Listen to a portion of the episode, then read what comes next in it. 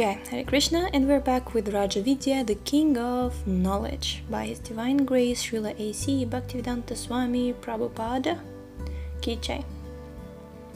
Page number 91.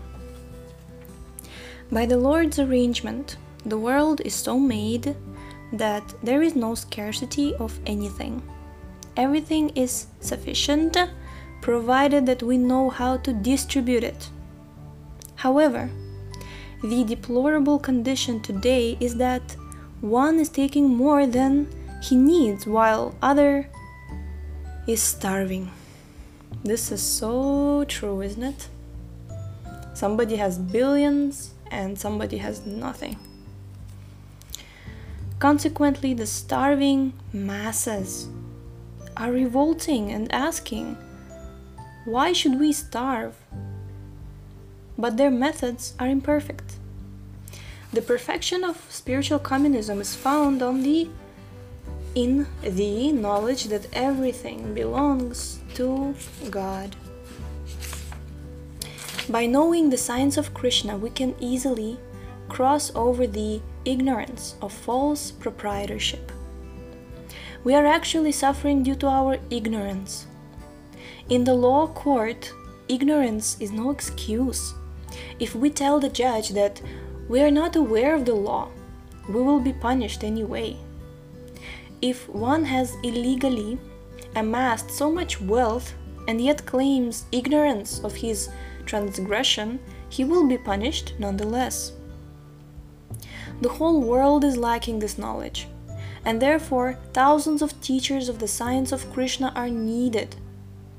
There's a great need for this science now, for this knowledge now. We should not think that because Krishna was born in India, that the knowledge of Bhagavad Gita is sectarian, or that Krishna is a sectarian god. Indeed, in the 14th chapter, Sri Krishna proclaims himself to be the father of all beings, as pointed out previously. Bhagavad Gita 14.4. I would really like to emphasize this point. Prabhupada says the whole world is lacking this knowledge, and therefore thousands of teachers of the science of Krishna are needed. And today I was listening to one podcast. Um, probably, mm, like devotees, they know that there is this devotee uh, called Namarasa Prabhu, and he is also having a podcast, but he has like one hour, one hour, one hour and a half discussions with different devotees, and they were making this point that um, there's a verse in Chaitanya Charitamrita which says, you know, learn the science of Krishna consciousness and share it. Krishna Upadesha, Amara Gyaya Guru means like by the order of Lord Chaitanya, we're supposed to spread this knowledge because people are suffering due to ignorance. It is not that, you know, we should not share something valuable with others, isn't it? So please, my dear listeners, I'm begging you if you come across this podcast and you come across these wonderful books, you don't have to share the podcast, but you are um, like you are eagerly invited, if I can say that, eagerly invited, uh, or desperately asked uh, to please share this knowledge with others because this is really going to imagine just now we had this point that you know everything like there is sufficient amount of things for by the by the Lord's arrangement for living but because of unequal distribution because some people take everything some people have nothing this is where the problem is so we know there are enough of resources for everyone but they have to be distributed with knowledge. So please share the knowledge of these books. Like we are only reading which like ninth or tenth, and this is one of the small books of Srila Prabhupada, and you will not imagine you like you can't even imagine how much treasure like what a treasure house of knowledge our book the book that we are about to read like nectar of devotion like bhagavad gita itself like uh, Srimad Bhagavatam, like Chaitanya Charitamrita, everything needed for perfection of life, being happy here in this world and in the next afterlife. So just really, Hare Krishna. This was very emotional. okay. As spirit souls, we are part and parcel of the Supreme Spirit. But due to our desire to enjoy this material world, we have been put into material nature. Yet, in whatever species of life we may be, Krishna is the Father. Thus, Bhagavad Gita is not meant for any particular party or nation, but for everyone, all over the world, even for the animals. Wait, Krishna, sorry. Uh-huh. Now that the sons of the Supreme are committing theft due to ignorance, it is the duty of one who is conversant with Bhagavad Gita to spread the supreme knowledge to all beings. In this way, people may realize their true spiritual nature and their relationship to the supreme spiritual whole. Whole. Jai. Haribol. We have concluded seventh chapter. Now we're starting. I think this is the last chapter. Yes. Chapter number eight. Action in knowledge of Krishna. Namam karmani limpanti name karma fale spriha idimam yo vijanati karma birna sabadhyate. There is no work that affects me, nor do I aspire for the fruits of action.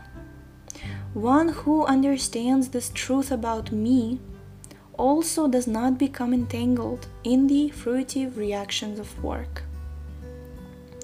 Unquote Bhagavad Gita 4.14 The whole world is bound by karma. We all know of the existence of microbes or germs which exist by million within the measurement of 1 millimeter.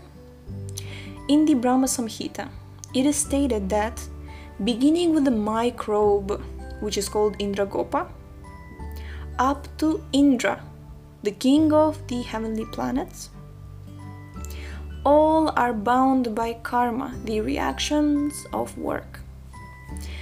We all have to suffer or enjoy the reactions of our work, be they good or bad. As long as we have to suffer or enjoy these reactions, we are bound to these material bodies.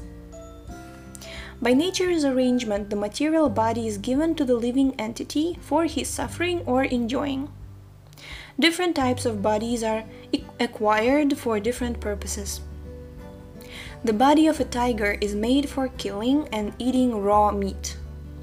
Similarly, the hogs are made in such a way that they can eat stool. And as human beings, our teeth are made for eating vegetables and fruits.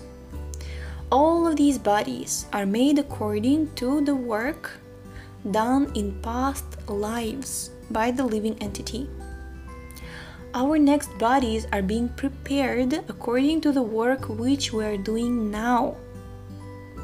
But in the previously quoted verse, Sri Krishna indicates that one who knows the transcendental nature of his activities becomes free from the reactions of activities.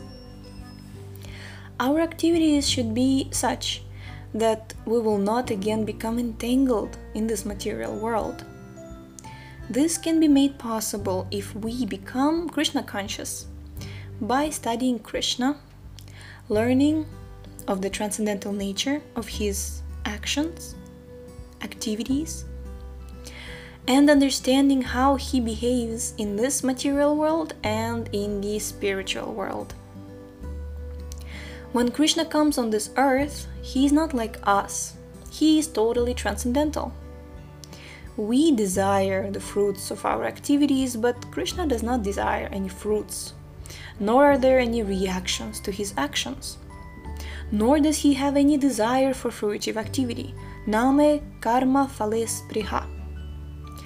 When we enter into business, we hope for profit, and with that profit, we hope to buy things, and uh, that will make our life enjoyable. Whenever conditioned souls do something, there is this desire for enjoyment behind it. But Krishna has nothing to desire. He is the supreme personality of Godhead and he is full with everything. When Krishna came on this earth, he had many girlfriends and over 16,000 wives, and some people think that he was very sensual. But this was not the fact. We must understand the meaning of relationships with Krishna. In this material world, we have many relationships as father, mother, wife, or husband. Whatever relationship we find here is but a per- perverted reflection of the relationship we have with the Supreme Lord.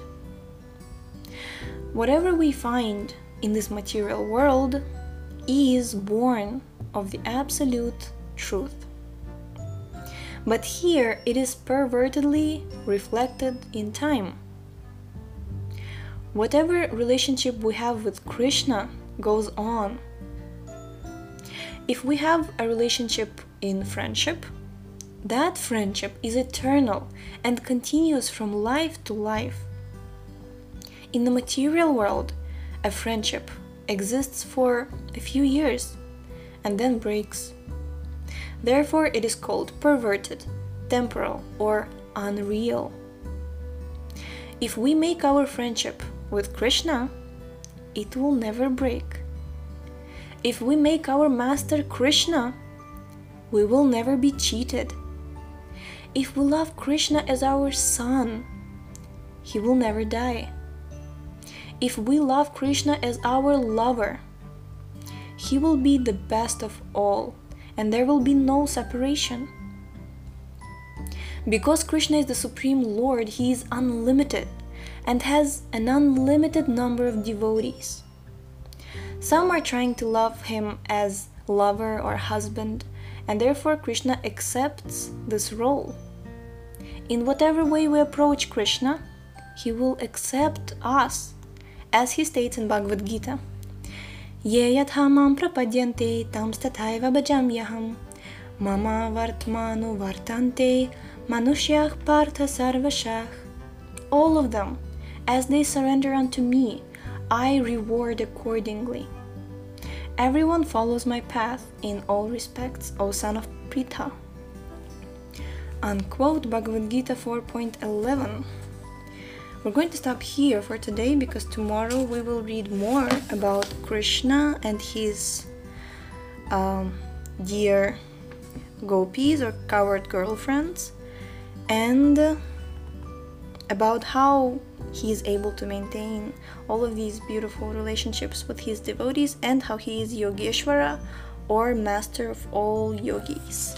So thank you so much for tuning in today. And uh, the link to this beautiful book is in the description, as always. So stay tuned and we shall see you next time. Hi, Krishna.